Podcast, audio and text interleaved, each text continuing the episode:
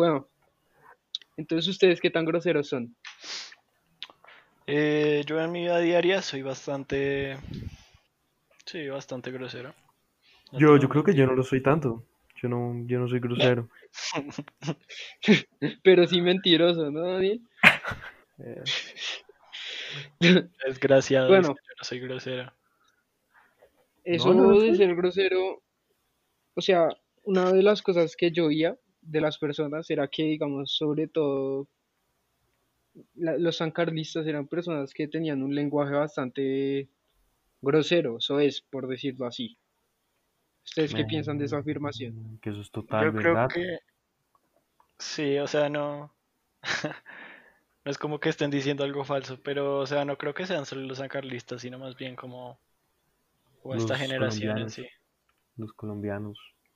Yo tampoco diría colombianos, yo diría que en sí generacional, yo creo que simplemente las personas ya no, no tienen tanto problema con las groserías o con el lenguaje eso es. Bueno, eso ya nos lleva al tema de hoy.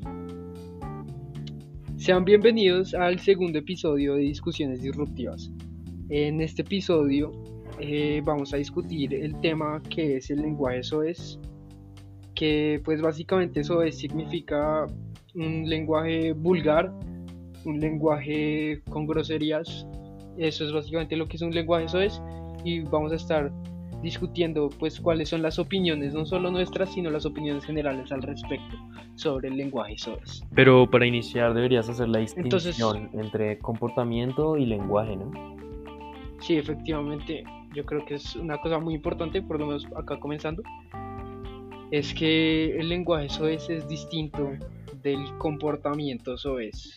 O sea, por lenguaje soez entendemos una persona que habla con groserías o- y que, pues, o sea, es una persona que tiene un lenguaje, por decirlo así, vulgar, no en sentido de insultar a la gente, sino en el sentido de que las palabras que usa son palabras que no están bien vistas por la sociedad, por decirlo así.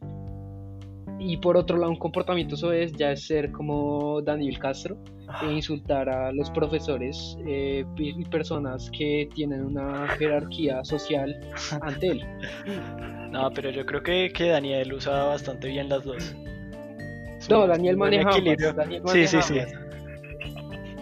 O sea, a mí me parece que Daniel maneja el lenguaje, eso es como lenguaje bastante bien, que se le da muy bien, le suena muy bonito, pero que aún Pero mejor No hay, o sea, no se ha comprobado nada, no se ha comprobado nada, cosa que cualquier afirmación está con carencia de pruebas. Yo soy De verdad, muy que le saco el- los audios, pero, pero... Yo a usted no le he mandado Exposed. audios. exposed. Tengo cierto contenido. Cambiamos el tema, cambiamos el tema del podcast de lenguaje, eso es a exposed Daniel Castro Exposing Daniel Castro. insultando, insultando por audios de WhatsApp.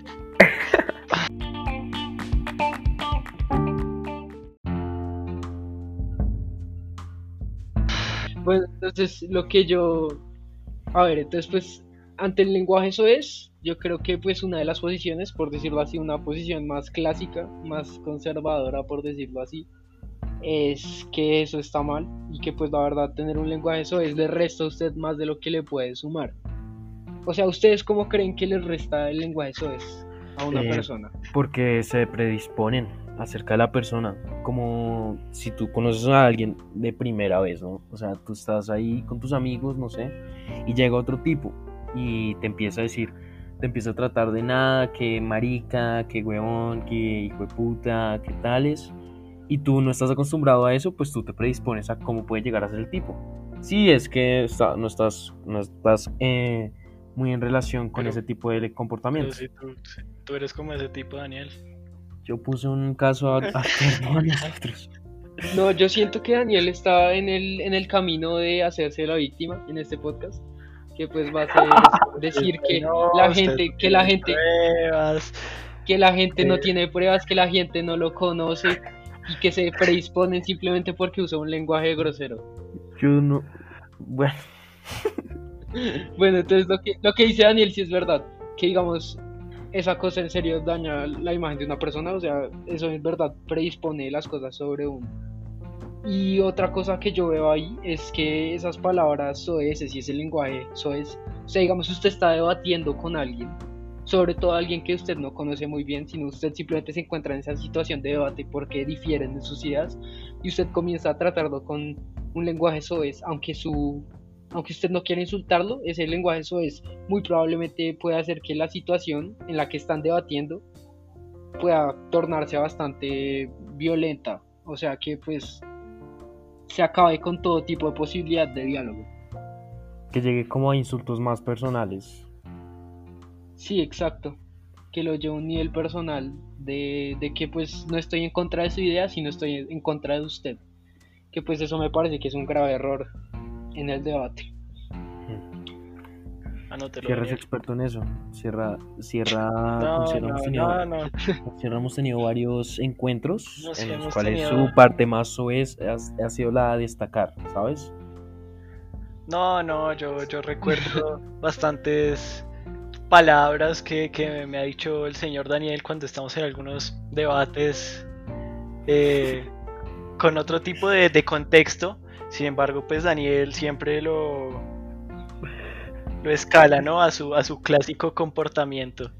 Ven, pero Sierra, ¿y entonces está mal usar groserías? No, no he escuchado tú qué opinas. Eh, yo creo que depende del contexto, pero en este primer eh, subtema que estamos tocando, que es por qué está mal, pues, o sea, siento que eh, las personas asocian, asocian obviamente el lenguaje soez con, con una persona vulgar, con una persona que no es educada y que no es decente. Con Daniel.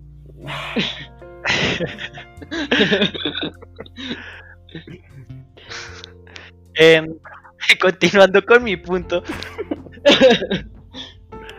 Sí, las. eh, creo que las personas no están. O sea, si las personas no tienen un nivel de confianza con, con esa otra, obviamente les va a sorprender que usen un, un lenguaje soez con ellas o palabras que, que están como fuera de- del, del contexto, si no, si no hay esa, esa base de, de confianza.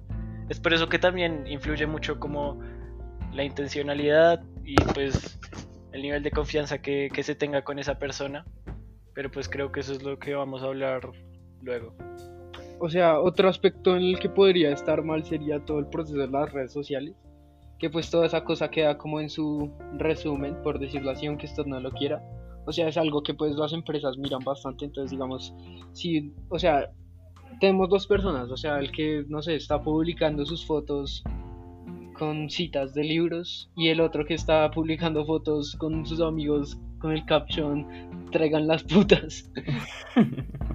Farra con los panas y... Farra con los panas, ¿dónde están? Las manos, ¿cómo es que, cómo es que eran, Daniel? ¿Las fulanas? Las forasteras. ¿Ustedes, ustedes, ustedes sienten que el comportamiento soez se es diferente? O sea, digamos, usted puede tener un comportamiento soez sin tener un lenguaje soez. Sí, Yo siento que usted puede tenerlo de una manera como micro, usted puede tener un micro comportamiento soez, por decirlo así, pero al fin y al cabo tener un comportamiento soez desarrolla un lenguaje soez. Yo siento que eso es, eso es, un- eso es algo de verdad, porque o sea, o sea, yo no siento que sea viceversa, o sea, yo no siento que tener un lenguaje soez desarrolle un comportamiento soez, pero sí por el otro lado, o sea, digamos si usted está como, no sé, traficando de drogas, ¿usted cuándo ha oído un narcotraficante que no diga groserías? usted ha escuchado narcotraficantes. Yo nunca he escuchado a un narcotraficante, weón. o sea, No sí, la verdad. Pero si la encuentro, te lo contacto contigo, weón. Te lo juro. No, pero yo no, yo creo que, yo creo que, yo, yo estoy en desacuerdo en esa parte. O sea, yo creo que una persona puede, puede comportarse como, como un idiota y tener toda la intencionalidad de, de, ser un idiota, de ofender a alguien más, de hacer cualquier cosa y no necesariamente tiene que, tiene que usar malas palabras, ¿sí entiende? O sea, digamos que con el ejemplo de los traficantes o los mafiosos, eh, la mafia de Al Capone, weón, esos manes eran como gente muy de clase, pero pues al fin y al cabo hacían vainas que, que pues están mal, ¿no? Que son comportamientos pues malos, pero no eran ni groseros, ni gamines, ni nada. pues si eso es lo que preguntas, ¿no? Daniel los conocía y, y la historia, la historia está en contra. Suelten a mi pana, no hizo nada. El sistema es corrupto. Daniel el antisistemas. Daniel, Daniel va y protesta enfrente de la, de la, de la cárcel La Picota para que le suelten a los amigos. No, Daniel es el tipo de personas que, que se le para al policía, o sea, que le, le grita. No, no, no, con los policías todo bien. Nada, o sea, no, se, se- toca respetar. Yo admiro a los Ay, sí, policías sí. y si hay un policía escuchándonos, lo quiero mucho.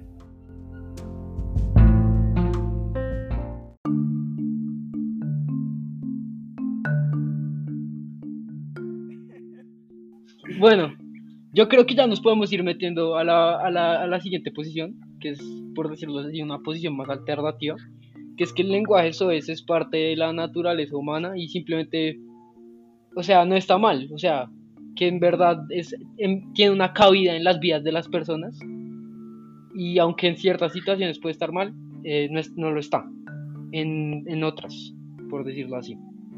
O sea, ¿ustedes qué piensan de eso?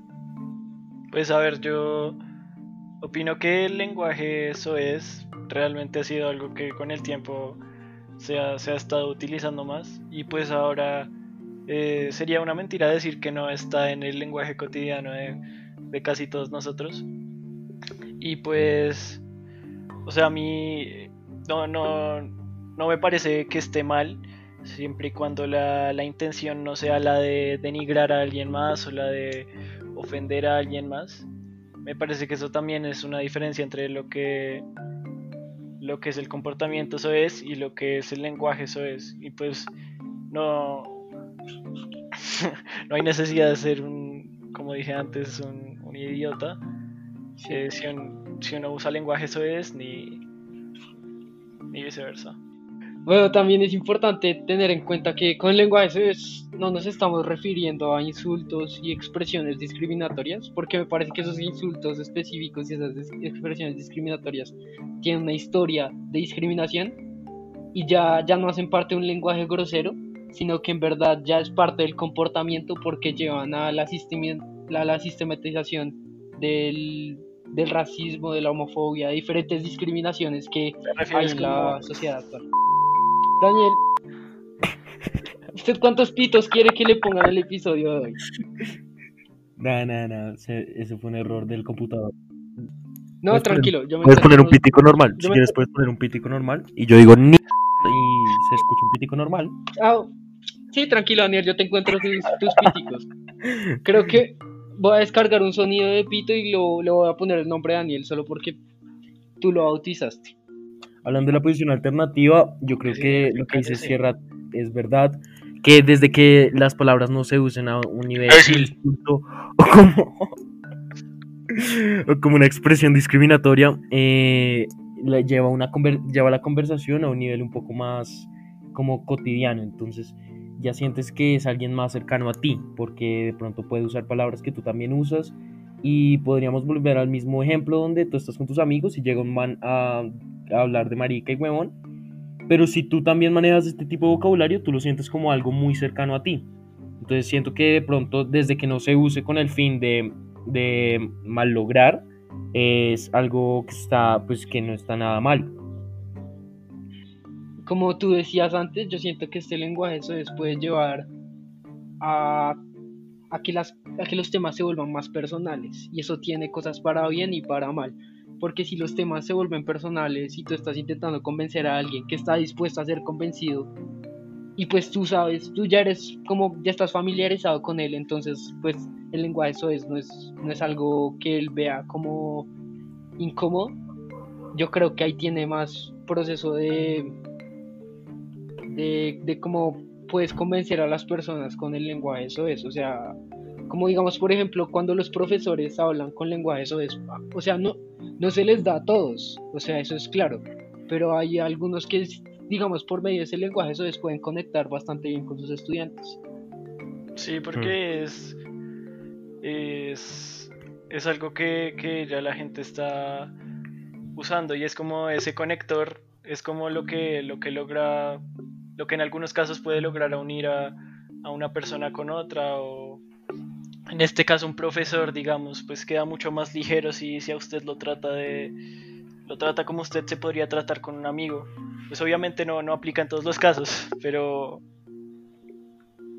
pero pero sí puede ser algo como como que haga que las cosas sean más ligeras y que, que haga que, el ambiente no, no sea tedioso y no, no implica que por estar usando lenguaje eso sea, sea algo malo.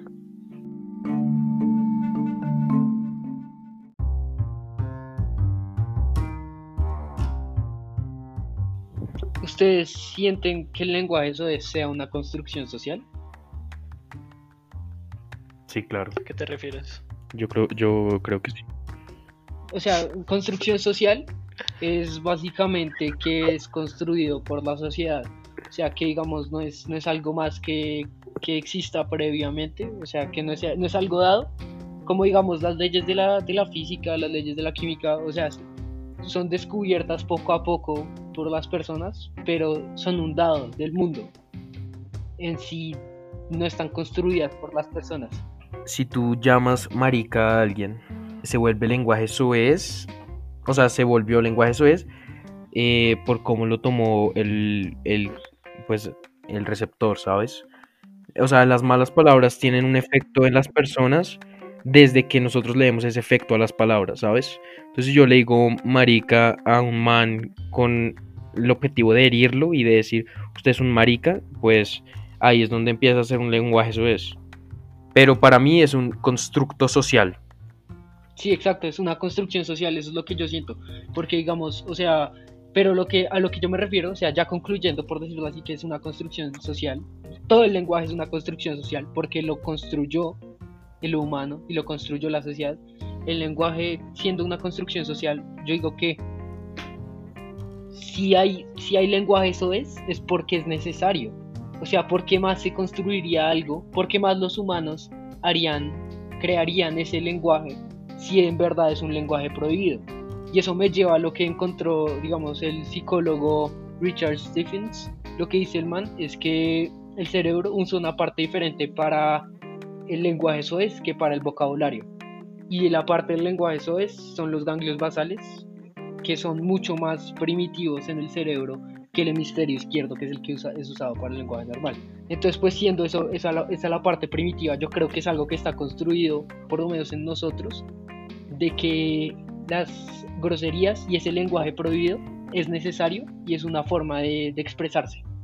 Será como eso de que es más primitivo será se, relaciona, se relacionará con ser como más eh, como más puro, yo no lo diría. que sea algo más más sincero yo diría como instintivo no, Tal vez algo... no tanto puro y sincero sino como llevándolo a que eh, que pues o sea es algo que la gente hace desde antes y entonces pues lo que encontraban los manes además para comprobar eso es que digamos el, haciendo varios experimentos encontraron que decir groserías y tener ese lenguaje eso es, es bueno en muchos momentos. Por ejemplo, eh, eh, Richard Stephens hizo un experimento, digo, se hicieron un, experimento en el que eh, le pidió a varias personas que hicieran una lista de palabras. Eh, unas listas tenían groserías y otras no tenían, otras tenían palabras neutrales. Eh, Luego les pidió que sumergieran su mano en agua helada tanto tiempo como aguantaran, mientras repetían palabras de la lista que tenían. Y las personas que tenían las listas de groserías aguantaron más tiempo que las personas que tenían palabras neutrales.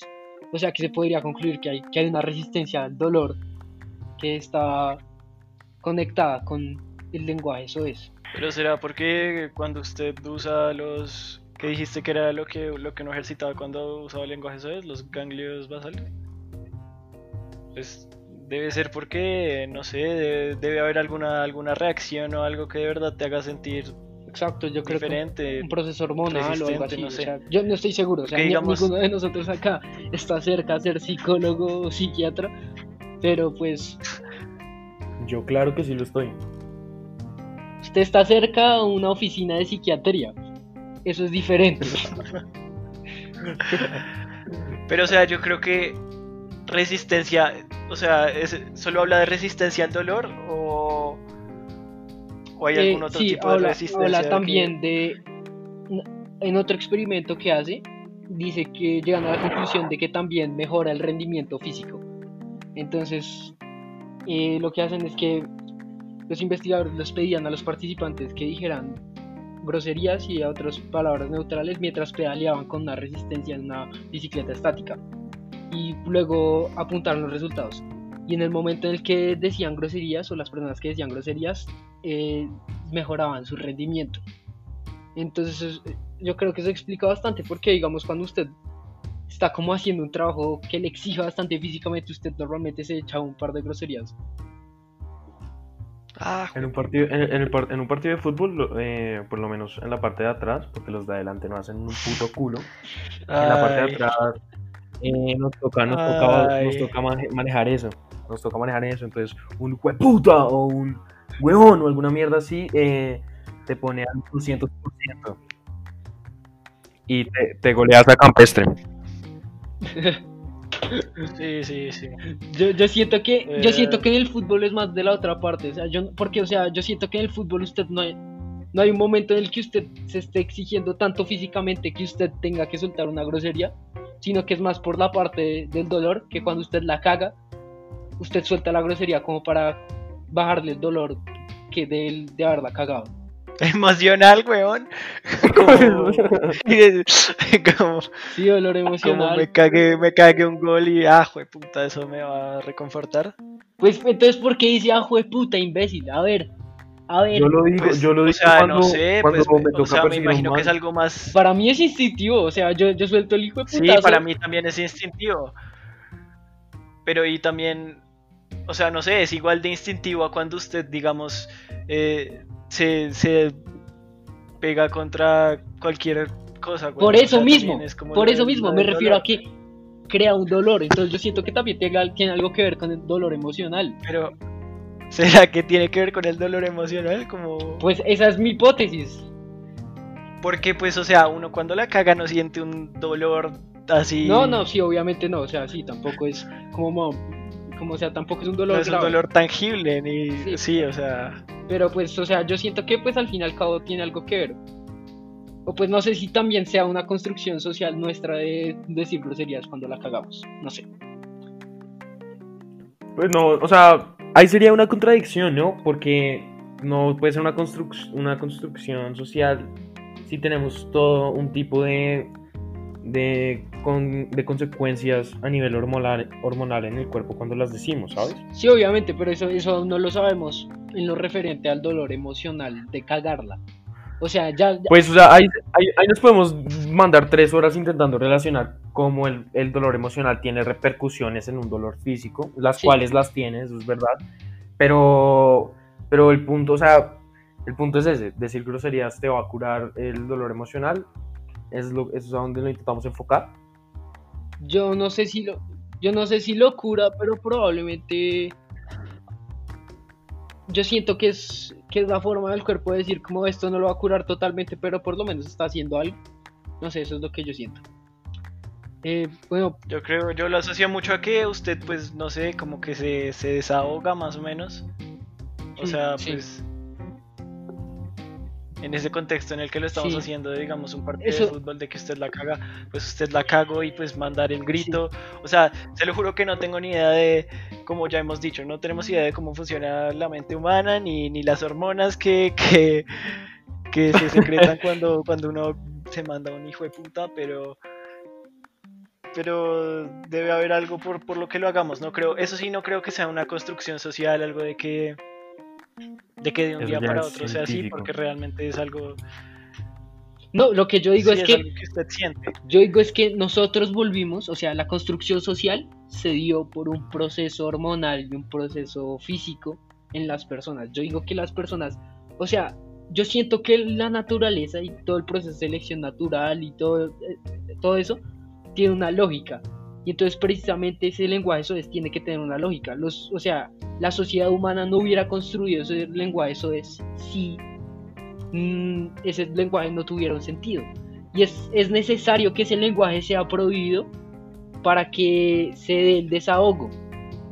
O sea, yo siento que O sea, es que a eso me refiero. O sea, usted no, usted no se siente mejor porque dijo mierda, por, porque es mierda, sino porque decir mierda está mal. ¿Me entiende? O sea, es una forma de hacer una rebeldía que usted necesita. Y me parece que es una forma excelente de rebelarse cuando usted no está insultando a nadie y solo está lanzando un madrazo. Porque me parece que, o sea, usted podría sacar esa rebeldía de muchas otras maneras que probablemente lo terminarían poniendo en una cárcel. Pero digamos, si usted está lanzando solo un madrazo, pues no está afectando mucho a nadie más. O sea, se está afectando sobre todo. Es, es algo personal con usted y es una forma de tener una rebeldía sin causar daños graves.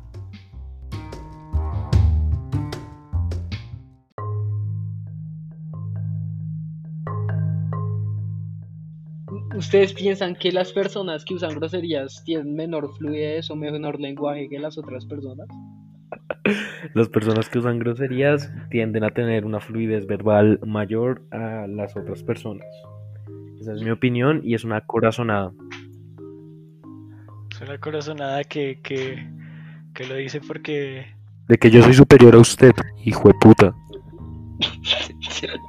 Creo que es un parado. Eh, pero no, lo que dice, lo que dice Daniel, Daniel sí tiene como sustento científico. Porque digamos... En... ¡Toma! ¿De verdad está orgulloso de eso? O sea... pero lo niega, lo niega todo el episodio. Ve que tenemos una fuente que dice que está, que, que genera más fluidez y comienza a soltar putazos. eh, una, pues una investigación de científicos cognitivos del Marist College y el Colegio de Artes Liberales de Massachusetts, uf, puta, DESPI, Massachusetts, intentó probar eso y pues lo que hacen fue básicamente midiendo la fluidez de las palabras eh, groseras y de las palabras neutrales. Y pues lo que, lo, que lo, lo que los manes esperaban encontrar, o sea, la hipótesis era una correlación negativa, o sea, entre, entre más groserías de usted, menor sea, va a ser su destreza verbal. Pero los manes encontraron algo totalmente contrario, que entre más, entre más blasfeme usted, usted tiene un mayor vocabulario. Claro que pues hay ese, eh, excepciones, ¿no? Sí, obviamente, o sea, hay gente, hay gente que en serio dice groserías y o sea, hay gente que, dice a las profesoras, a, la, a la mamá y siguen siendo unos tarados, o sea, eso no Sí, gente que, que está bastante orgullosa de la profanidad. Pero yo no soy grosero, weón. yo no soy grosero, weón. yo no soy grosero, camaradas. puta.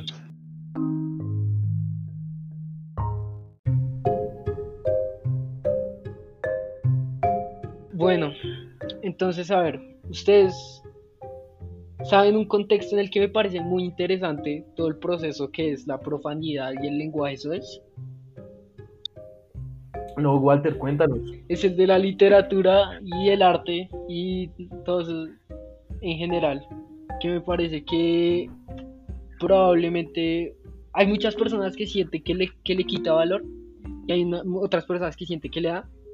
Y yo siento que es un recurso que la gente puede usar, que los autores o los artistas, por decirlo así, en otros medios de arte, pueden usar para, para desarrollar de maneras mejores. O sea, ¿me entiende? Que en serio es un recurso que no se le da a todos, que en ciertos casos puede sumar y en, en ciertos otros casos no. Pero eso depende no de que esté el lenguaje o no, sino de la ejecución por parte del autor. Eh, pero estamos hablando del arte en general, ¿no? Sí, o sea, películas, eh, pinturas, poemas, música, literatura, música, exacto. Uy, la música, esa parte es densa. Por eso. Quería, quería, sí, es que el otro día estaba pensando un poco en esto antes de... O sea, sé que es un tema que tal vez eh, no podemos tocar muy a fondo, pero ustedes qué piensan del uso del lenguaje es en, en algunos géneros en específico como digamos A mí me parece que hay canciones de reggaetón que en serio, o sea, hay, hay canciones de reggaetón que, que, que, me parece que, o sea, el lenguaje eso es, no me parece que esté mal en las canciones de reggaetón, sino que el problema es que en serio yo siento que hay canciones de reggaetón que en serio están como, o sea, en el que el lenguaje literalmente está denigrando a la mujer, como muy duro. O sea, momentos en los que ya, ya ni siquiera es piloto, o sea. Bueno, pero a ver, entonces en, el, en, el reggaetón. Yo digo que ah, muchas veces está bien usado porque, o sea, esos, esos géneros como es el reggaetón o el rap, son géneros que representan una cultura en la que el lenguaje eso es, bastante prominente. Entonces yo siento que, que eso está bien en ese sentido. Pero ya cuando se está usando el lenguaje eso es no para expresar una cultura, sino para literalmente insultar a una mujer, ya, ya me parece que no está para nada bien. Pero ¿qué opinas, digamos, de, de la, los reggaetoneros, los latinoamericanos, digamos? ¿Hay alguno que tú digas, este man es un idiota y usa el lenguaje eso es por porque sí, para denigrar o yo creo que todos, todos lo han hecho. O sea, me parece que todos los que trabajan el reggaetón latinoamericano eh, han tenido sus canciones en las que están denigrando de la mujer. Me parece que todos la tienen, otros en mayores cantidades que otras. Me parece que uno de ellos, de los que se ha recuperado bastante de esos, de esos es sobre todo, o sea, Bad Bunny. Ya no, ya no, pues, o sea, me parece que las canciones ya tienen otros, otros temas que no son tan culeo con gente. ¿Sabes qué canción me parece que usa la suavidad de una manera bastante brillante? Otra noche en Miami. Me parece que lo que hace el man en esa canción es burlarse y hacer como ironía sobre todo el género que es el reggaetón. Porque si usted la oye es básicamente el man diciendo que como, como tiene sexo con eh, con todo tipo de modelos en Miami, como rico y como vive en la ciudad del sol. Pero lo que muestra el man en la canción es que está, está diciendo todo eso, pero siempre termina los versos diciendo que, que le falta, le falta, que, que, en verdad eso no lo ha llenado. O sea, no, si no estoy mal, man en un par de versos dice que le falta a alguien, que le faltas tú, una mierda. La Exacto. Que, sí, le faltas tú, Walter. Entonces yo siento que pues eh, Bad Bunny ha salido bastante de allá. Bueno, y en la literatura, ¿ustedes quién creen que, que ha representado? En la literatura, Fernando Vallejo, maestro, es maestro de vida, ejemplo a seguir, eh, la aborda de una manera increíble, llevando así sus relatos a un nivel más cotidiano. O sea, leerlo es una satisfacción mucho anarquista el Daniel, weón. Como que, como que Fernando Vallejo es un modelo a seguir. Yo, pues yo considero que su forma de pensar es algo que deberíamos admirar, no como lo, no lo que piensa, sino cómo lo piensa. Él no tiene miedo a seguir esquemas y decir, eh, esto me va a pasar si digo esto. El man lo hace y luego lo piensa y es una forma de vivir la cual me parece muy, muy bacán. Yo no creo que el mal lo piense. A mí me parece que el tipo haciendo todo ese, todas esas críticas que hace, en verdad dejaba en claro bastantes fallas de nuestra sociedad. Pero pues otro tipo de hipótesis que hace el man son, o sea, me, me parece muy importante el lenguaje eso es en su caso, me parece que lo usa bastante bien, me parece que defiende muy bien muchas de sus críticas, o sea, el tipo tiene muy claros sus argumentos pero hay ciertas de sus críticas que simplemente son absurdas, mientras que otras muchas hacen totalmente sentido y, nos dejan pensando de verdad lo que, lo que hemos hecho y todo eso. También otro de esos expositores sería Gabriel García Márquez. Y yo siento, yo siento que la gente usa esos, esas, ese lenguaje, sobre todo en los libros, porque se siente real ayuda con el realismo que buscan generar sobre todo Gao y, da un mensaje, o sea, entrega, entrega un mensaje que en verdad es lo que lo lleva a lo personal, hace que el, que el mensaje sea personal. Pero otra vez es, es lo que dijimos y lo que dijiste al principio, que, que, es un recurso y que no todo el mundo lo sabe usar, o sea... Sí, yo pues en este caso estamos hablando de Fernando Vallejo y de Gabriel García Márquez, yo pero yo he leído libros que pues están llenos de profanidades sin sentido, que simplemente, o sea, que es gente, o sea, además es que le quita el realismo, o sea, es como, digamos, gente que no diría groserías diciendo groserías solo para por decirlo, parece relatable, pero es gente que usted, si usted se pone ahí, la verdad no diría groserías. Bueno, ahora para hablar, yo creo que y tener en cuenta esas cosas, dar unos ejemplos de, esos, de ese lenguaje, eso es, queremos leer unas citas que hemos seleccionado de, de varios libros que usan ese lenguaje, eso es. Bueno, entonces, acá hay una de 100 años de soledad que dice, José Arcadio, sinceramente, contestó, mierda de perro. Eh, también de 100 años de soledad está cabrones, gritó, les regalamos el minuto que falta. Y eso se refiere al, a la, la masacre que hay en la, en la obra. Acá, acá hay una de, de Lolita, de Nabokov, que pues se, se parece bastante normal, que dice, You see, I loved her. It was love at first sight, at last sight, at ever and ever sight. Y pues lo que usted diría es que eso no es, eso no es lenguaje, eso es, ¿no? Que eso es, o sea, porque pues de ese contexto usted no sabe nada, pero es que el tipo está hablando de una niña de 14 años cuando el man tiene 40 y tantos, o sea, el man es un pedófilo duro. ¿Comportamiento vulgarizo es? Yo, yo diría que ahí no es porque, o sea, el, el personaje está teniendo un comportamiento, eso es, sí, pero como el personaje es parte de una obra y parte de un mensaje, en sí el mensaje que da esa frase es un mensaje de lenguaje, eso es, no de comportamiento, eso es. Bueno, hay una cita de el coronel no tiene quien le escriba y dice, el coronel necesitó 75 años, los 75 años de su vida, minuto a minuto, para llegar a ese instante. Se sintió puro, explícito, invencible en el momento de responder. Mierda. Ese es el final, ¿no? Sí, ese es el final. Tweet De. Fernando Vallejo nos acaba de llegar. Eh, es- es- eh, y dice así: el maestro entona de la siguiente manera: Los, los agradecimientos a mí me sobran. Yo hago el bien porque me lo dictan las pelotas, las que me cuelgan, grandes como las de mi amigo Gavito, como huevos prehistóricos. Y de Fernando Vallejo, Es que es absurdo. como digo, o sea, maestro, o sea, me una forma de muy vivir. Ya para concluir, yo siento que el lenguaje soez en verdad tiene un lugar en nuestro mundo.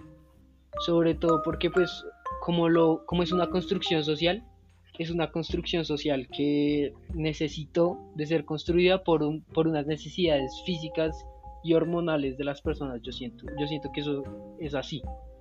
Es un lenguaje soez para un mundo vulgar. El lenguaje eso es, es solo una herramienta que tenemos para describir los sentimientos tan gonorreas que nos genera el mundo y toda la vulgaridad que hay en el mundo. Y pues yo siento que por eso ese lenguaje eso es, no tiene por qué cambiar hasta que el mundo cambie. O sea, si el lenguaje vulgar tiene que existir mientras exista el mundo vulgar, porque si no, ¿cómo vamos a poder decir con precisión por qué el mundo es vulgar? ¿Qué hace el mundo vulgar y, y qué es lo vulgar del mundo? O sea, ¿cómo vamos a describir el mundo si no tenemos palabras como el mundo es una mierda? Yo estoy enamorado de Walter. Ya sé. Sí, Qué yo- mejor descrito.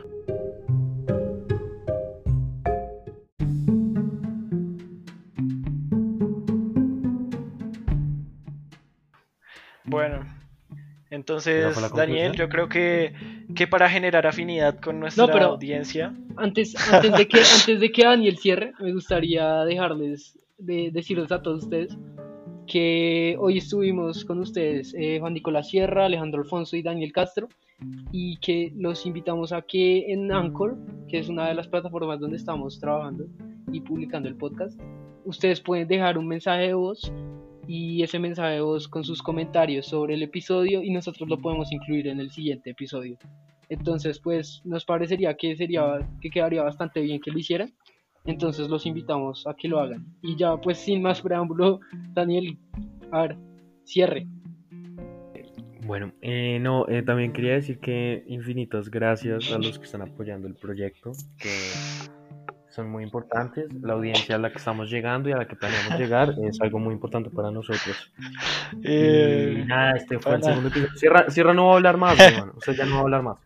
no, este weón, el- Cierre, cierre, cierre, Daniel. La idea era que lo cerrara bien.